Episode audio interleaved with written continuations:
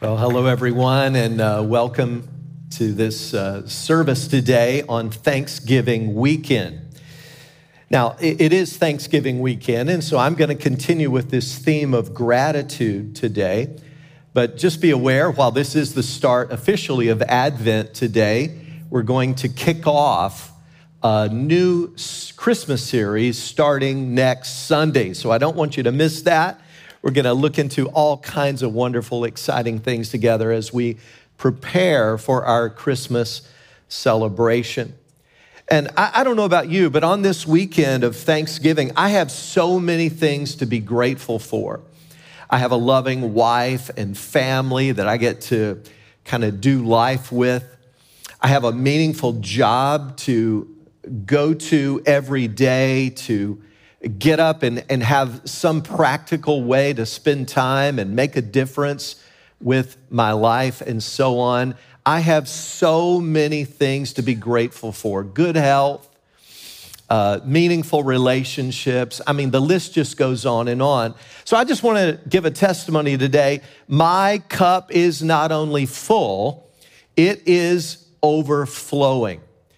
But if you if you pressed me on this and said, but of all those blessings, what is the most amazing blessing in your life?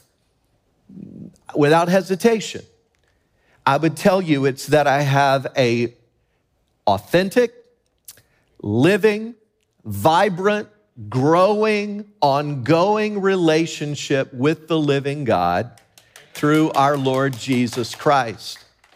And I have confidence in in that relationship. Jesus said, I know my sheep, and my sheep know me. A little girl was working very hard with her crayons on a picture that she was drawing. And her mother said, What are you doing? She said, I'm drawing a picture of God. She said, Honey, nobody knows what God looks like. She said, They will now. and Jesus said, Now this is eternal life, that they may know you the only true God, and Jesus Christ, whom you have sent. And so, of all the things I'm thankful for, and there are so many on this weekend of Thanksgiving, I am most grateful that God can be known. Jesus said, This is what eternal life is all about. It's about knowing God. And so, that's what I want to explore with you for these minutes we have together today.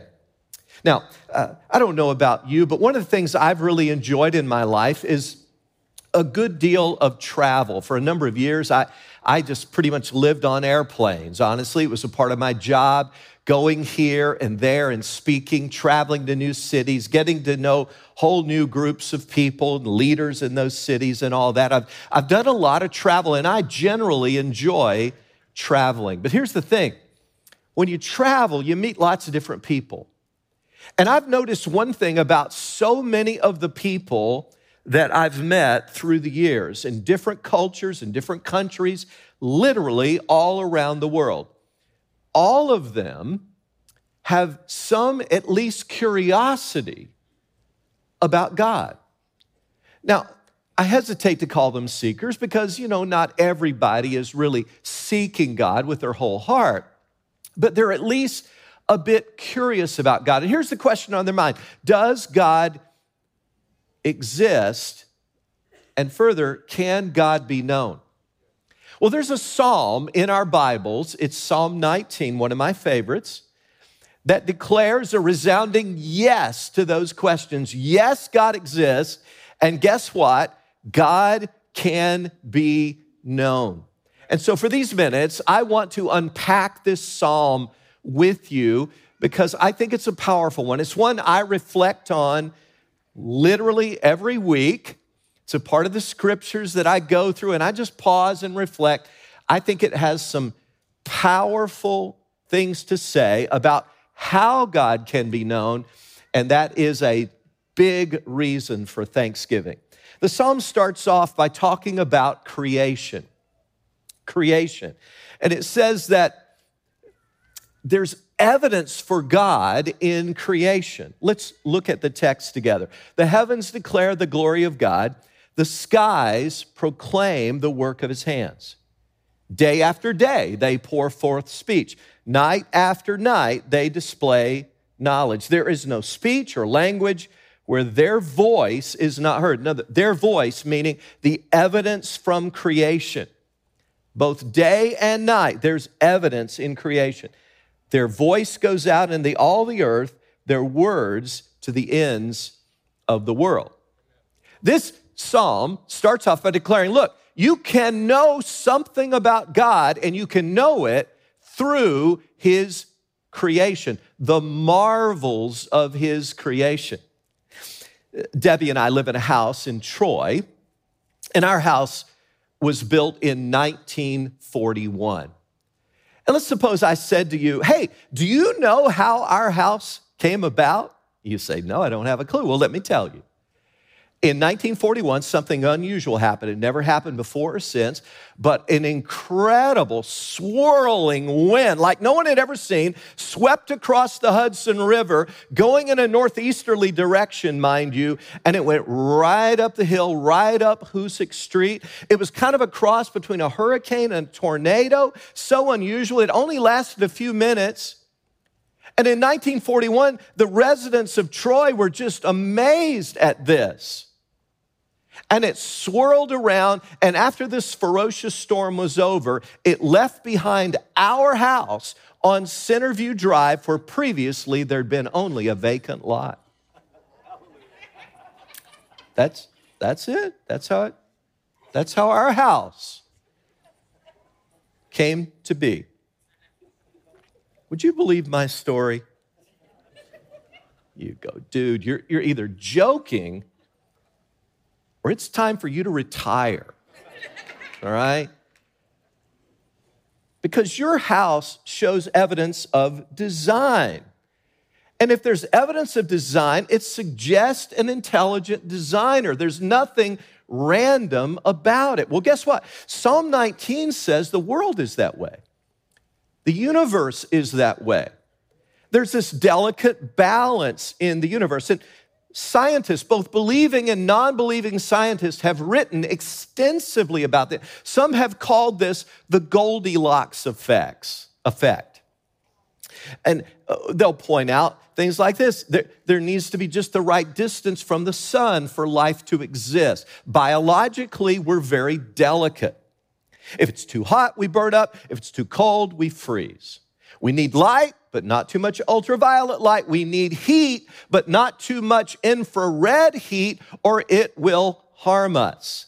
And all of these ratios have to be amazingly balanced. We have an atmospheric shield above us, I have read, that keeps us from being sprayed with an almost constant barrage of meteorites.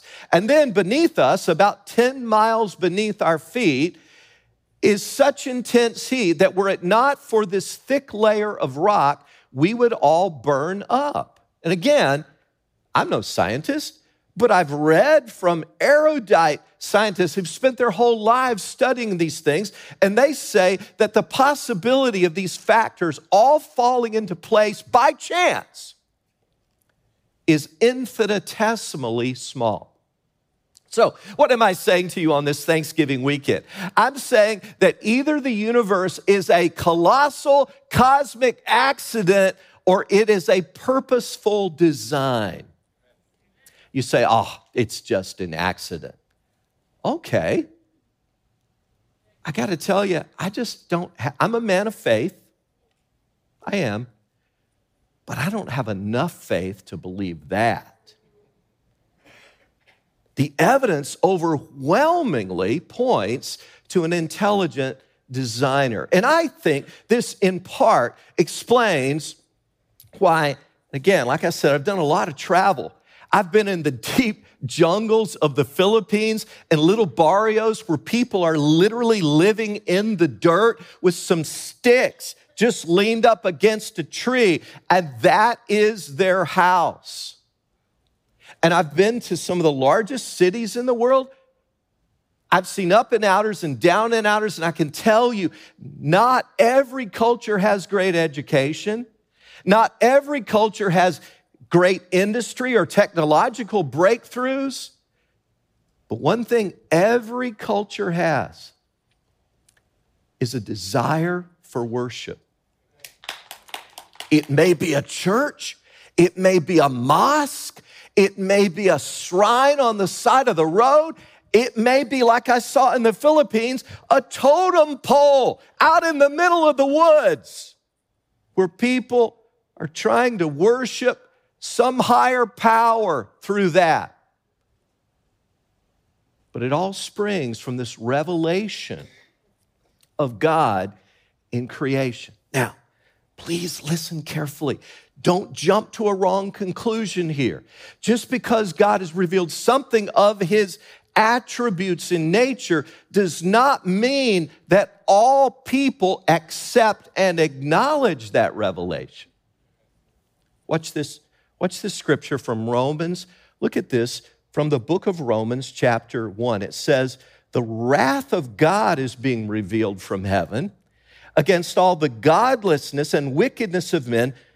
Here, this next phrase is important who suppress the truth by their wickedness. Since what may be known about God is plain to them, because God has made it plain to them. How has He made it plain? He goes on to describe it. For since the creation of the world, oh, He's made some things plain through creation. That's what the apostle says. God's invisible qualities, his eternal power and divine nature, have been clearly seen, being understood from what has been made, so that men and women are without excuse. Now, verse 18 there that we just read said people can suppress the truth. We can ignore the truth about God through creation. We can try to explain it away. We can say it's naive or simplistic, but make no mistake, the fact remains that creation reveals a creator. And the knowledge of God from creation is so strong, according to the Bible, that it says that people are without excuse if they ignore that or suppress that. But with all that said, can we just acknowledge a reality here? Because I don't want to overstate the case for creation. If creation is all we had to go on to try to know God, it wouldn't be enough. Uh, here's what I mean we might conclude that God is rather cold and cruel because Nature is rather cold and cruel. Two or three months ago, my family and I were at a pumpkin patch. Those are fun to go to, aren't they? I mean, they're great for the kids. So we had the grandchildren there, and we were just having a great. the weather was beautiful. It was a perfect day. And we were at this pumpkin patch, and one of the facets of the pumpkin patch is it's not just pumpkins, there's all kinds of other things. And they had this sunflower field with gorgeous, huge sunflowers. And so we're out there in the sunflower field. We're gonna field. We're gonna get a sunflower or two. And the grandchildren are running around, and we're just having a good time as a family. And we all come upon this scene that looks kind of grisly. There's a pile of kind of feathers there with some remnants of a bird and some blood there on the ground. We all just kind of stared at it. It kind of broke the reverie of our day. And I finally blurted out, Well, it looks like a fox or a cat caught a bird and had a good meal. I'll admit it wasn't my most brilliant pastoral moment. I'll admit it probably wasn't the most sensitive thing to say, but it was truthful. Some varmint had just had a meal right there, and there's evidence of it. Nature is like that. Species survive by eating other species. It's not all merciful and compassionate. And if all we had was creation to go on, we might conclude that God may be powerful, but is he kind? Does he have emotions? How does he feel about me? Would I really want to get to know him? Is it really the God the Christians talk about, or is it some other kind of God? And hear me, while the evidence of God in creation is wonderful, it cannot definitively answer any of those questions by creation alone. So while God, we can know something of God through creation, that knowledge is limited. So we need more than that. Let's talk for a while about commands. Now, I'm really just kind of using commands here uh, because I'm a preacher and we love to use alliteration, all right? So that's just a confession. I'm really talking about scripture. I'm talking about what the Bible, and it uses all these different words. It uses words like precepts, commands, laws, decrees, statutes, meditations, but it's all talking about the truth that is revealed through the written word of God. Now, here, here's one of the things about Psalm 19 that just keeps me coming back to it over and over again. What I see there is a progression of God's revelation. It goes from creation to the written word. Let's look at it together, starting here in verse 7. And again, the Bible uses words like law, precepts, meditations, statutes, you know, all interchangeably at times. The law of the Lord is perfect, reviving the soul. The statutes of the Lord are trustworthy, making wise the simple. The precepts, again, it's just these are interchangeable words. The precepts of the Lord are right, giving joy to the heart. The commands of the Lord are radiant, giving light to the eyes. The fear of the Lord is pure, enduring forever. The ordinances, there's another, again, just using different words to describe the revealed, written revelation of God, are sure and altogether righteous. They are more precious than gold, than much pure gold. They're sweeter than honey, than honey from the comb. By them is your servant warned, in keeping them there is great reward.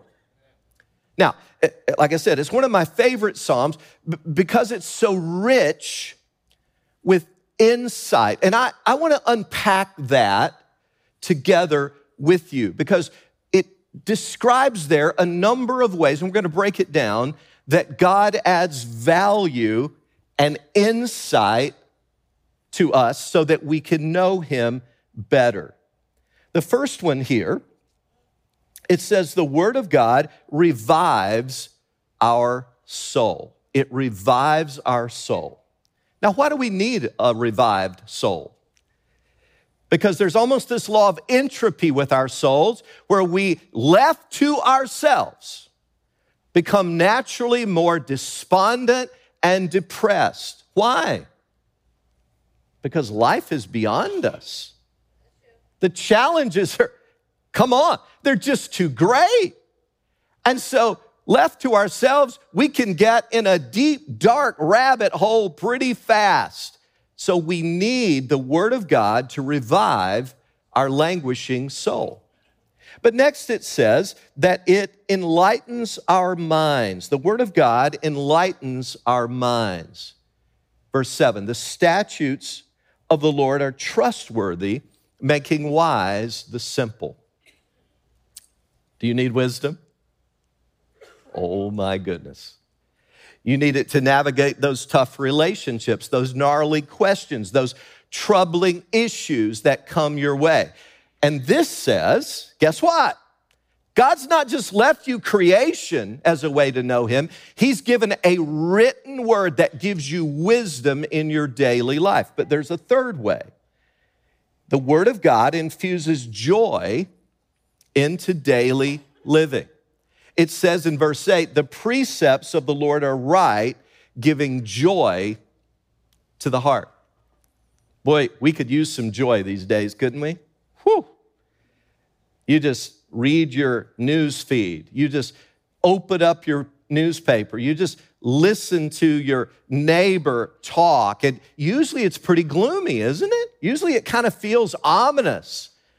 I mean, I just read some headlines this week and I just, I just had to say, whoa, I, why am I reading this? I mean, just every headline I read had gloom and doom attached to it. So we need the word to bring some joy and positive emotions. Fourth, the word of God provides insightful direction for living. Verse 8 goes on to say, The commands of the Lord are radiant, giving light to the eyes. I need guidance for living, folks. I mean, can I tell you something? And I think this is probably especially true for those of you who are leaders. We need this insightful instruction every single day because we face decisions often multiple times away where we just don't have the answers. Where are you going to get the answers? You going to look to the talk show to get them? Good luck with that. Social media going to be your fount of insight? Oh boy, not a chance. The Word of God gives direction for living. But there's a fifth way. The Word of God gives clear moral boundaries. It goes on to say here, the ordinances of the Lord are sure and altogether righteous. We've talked about that word just recently. It means that God is going to guide you in the right moral way to go because we need to know right from wrong. God's word gives us that, and it, it's, it's all rooted in his very character. So, in summary, God's amazing, word revealed in the Bible provides health and value and wholeness to our spiritual, intellectual, emotional, physical, and relational well being. Can you tell why I love this psalm? I mean, I just go back to it and back to it and my heart explodes with spontaneous praise and thanksgiving to God. And I just felt on this Thanksgiving weekend, before we get completely into the Christmas spirit here, I just had to share this with you. This is one of those little verses, Psalm 119, verse 24, that I absolutely adore. Your statutes are my delight, they are my counselors. Oh, I hope you have some good counselors in your life. Uh, men and women who are hopefully wiser than you, people who've maybe been down the road a little further, people who can be mentors to you. We all need that. But there's no better counselor than the Word of God. The statutes, they're my delight. I hope you can say that. I hope you crack your Bible open every single day, literally every day, and drink from that fountain of wisdom and knowledge. And here's the deal if I'm thanking God this weekend because He can be known, a big part of how I know Him is through His Word. It tells me so much more about God's personality and His character. But let's keep going. There's a, there's a third way that we can know God, and that is through our conscience. Our conscience. The psalm goes on, verse 12 Who can discern his errors? Forgive my hidden faults. Keep your servant also from willful sins.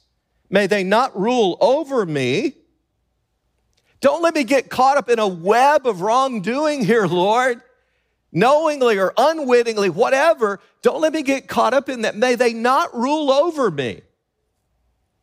Then will I be blameless, innocent of great transgression. C.S. Lewis wrote a book that has been considered one of the greatest Christian books ever written. In fact, it was voted by certain writers, certain organizations like Christianity Today and others as the number one Christian book of the 20th century. Number one Christian book of the 20th century. It's called Mere Christianity. by C.S. Lewis. You say, well, what is it based on? I, it's based on the moral argument for God's existence. You say, well, what does that mean? Oh, here we go. Lewis contends that in every person that there is a moral capacity we call the conscience. There is this inherent sense of right and wrong, a sense that was put there by God. And it's one of the ways that God has made himself known to humanity. Even little children have this sense of right and wrong, and they know when something is just or unjust. Debbie and I were recently uh, in an airport. We were in the Charlotte airport, and we saw a scene unfold. Uh, you see so many parenting scenes, don't you, when you're out in public? I mean, out in a restaurant, it's just so instructive. Out in the mall, here we are in an airport, and we're watching here at this, this Starbucks coffee place. We're watching as this mom who has two small children, and one is just slightly bigger than the other. For some inexplicable reason, the mom buys one of these little, it's like a little cake on a stick, I think. I've never had one, but it looks really tasty and scrumptious. It's like a little cake on a stick. And she buys one for the slightly taller, slightly older child and presents him with this cake on a stick. And suddenly, in the Charlotte airport, was heard a shriek of injustice that came as a guttural, primal cry from the heart of the other child. I mean, that child shrieked and began to cry. Tears flowed down his face. It proves C.S. Lewis's point. There is an encoded sense of injustice in every human being that was put there by God. That child probably didn't know the Bible. I doubt if it ever pondered the stars very much at night and God's wonders in creation.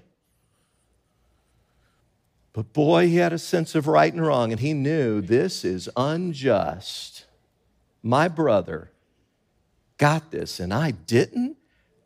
And the mom quickly rectified the situation because the whole airport, oh, the whole airport was wondering what's happening to this child that's shrieking and freaking out. Injustice. That's what he was saying. Now, Look at what the Bible says here in Romans chapter 2. Indeed, when Gentiles, this child is like a Gentile, okay, who do not have the law, do by nature things required by the law, they are a law for themselves, even though they do not have the law. Since they show that the requirements of the law are written on their hearts, that child just proved it a sense of right and wrong, a sense of just and unjust was written on that child's heart. Their consciences also bearing witness, and their thoughts now accusing, even defending them. Paul there is saying, look, people who don't have the special written commands of God in Revelation, like we just talked about, they don't have those at all. Gentiles. They don't have that special revelation. But they have this innate sense of good and bad, right and wrong. Oh, yes, we may be spiritually dead in our trespasses and sins. That is true. But people still have an innate sense of good and evil, right and wrong. And it's put there by God in the conscience of every person. You say, Pastor, I don't believe it. I just don't believe. I don't believe it. Next time you watch a movie, and good doesn't win or prevail in the end, if there's not some redemptive twist at the end, and you feel totally fine with that,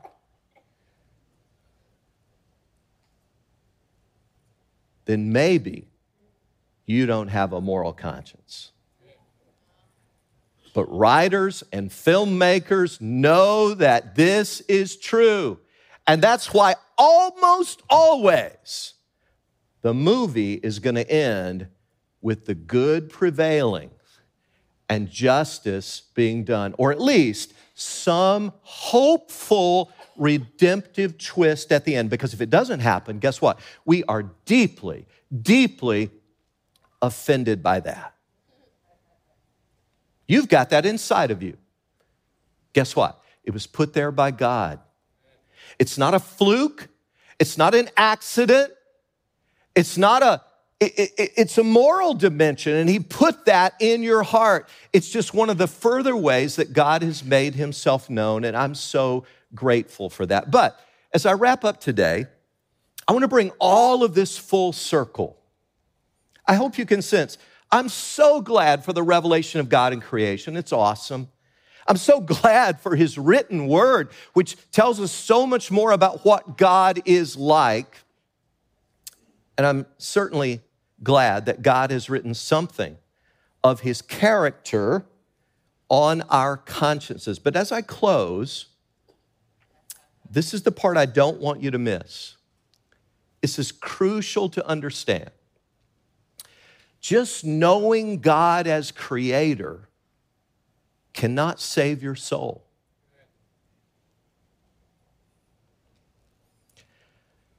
I hear people all the time go, Oh, Pastor, I just love to hike in the woods, man, and I just feel so close to God out there, and I just bask in the wonders of that. Wonderful. I just love to go out at night and marvel at the stars. Pastor, I just love to get out on the golf course and I just enjoy God's creation out on the golf course. Awesome. But that can't deal with your sin problem. Because our sins have separated us from our Creator and caused us to be enemies with God in our minds. So let me hasten to say that knowing God as the one who speaks through his commands. Even that will not save. You can memorize the Bible from front to back and it won't save your soul. In fact, the Bible will remain largely a dead book to you until the author of that book comes to live inside of you.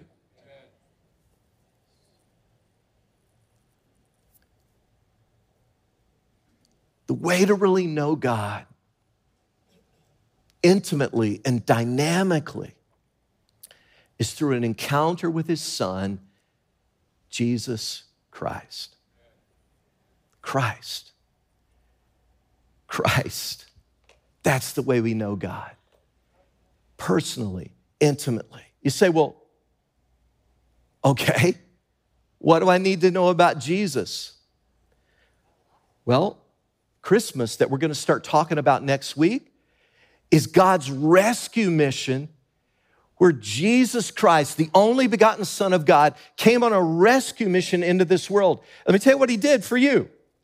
He died on the cross Amen. for our sins. He rose again from the dead, vindicating everything that Jesus had ever said or done. And now he reigns victorious over sin and death and hell and the grave. Jesus is King of kings and Lord of lords. That's, that's who he is. That, that's what he's done. And when we, when we, by God's enablement, come to him in repentance and faith, here's what happens. He deals with our sin and our guilt, and we're forgiven and we're set free. And if God is drawing you into that kind of relationship, see, you can literally come to know Him today. I hope you can see why this is one of my favorite Psalms because it shows all these different ways that God has made Himself known, but He can be known personally and dynamically only when we come to Christ for the forgiveness of sins. So here's the bottom line. Here's the question that I guess remains to be asked. Do you, do you know him in that kind of way? Have you ever come humbly and broken with godly sorrow over sin and asked Jesus to forgive you? You see, this is not a spectator sport. You say, well, that happened to my mom. Wonderful. Has it happened to you? You say, well, I, I, listen, I've got a coworker who talks about that stuff. Awesome. What about? You see, the scripture says in Psalm 34 taste and see that the Lord is good. There's an experiential thing about this. God will make himself real to you when you accept his invitation to taste and see that the Lord is good. And I want to invite you to do that right now. Here's how we're going to do it. I'm going to, we're not going to take long, but I, we're just going to bow our heads and I'm going to invite you to pray a prayer along with me. We've seen literally hundreds, no kidding, hundreds of people begin a relationship with Christ through the years just with a prayer like this. Would you bow your heads, please? If God is drawing you today, if He's brought you to the place of wanting, desiring, hungering for that kind of relationship with God through Christ, I invite you to pray this prayer as a sincere prayer from your heart.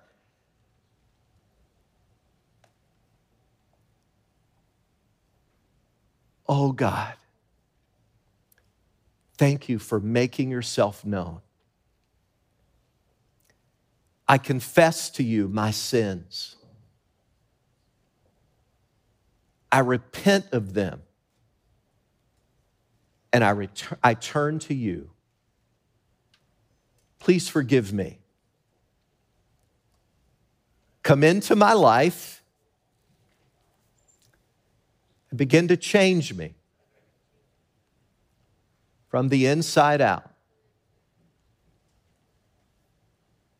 Father, I pray for all of those that you have drawn, that you have drawn to this moment, whose hearts you are opening and changing and regenerating. Thank you for the forgiveness and the freedom that comes when we know Christ personally. We celebrate that with hearts of thanksgiving in Jesus' name. Amen.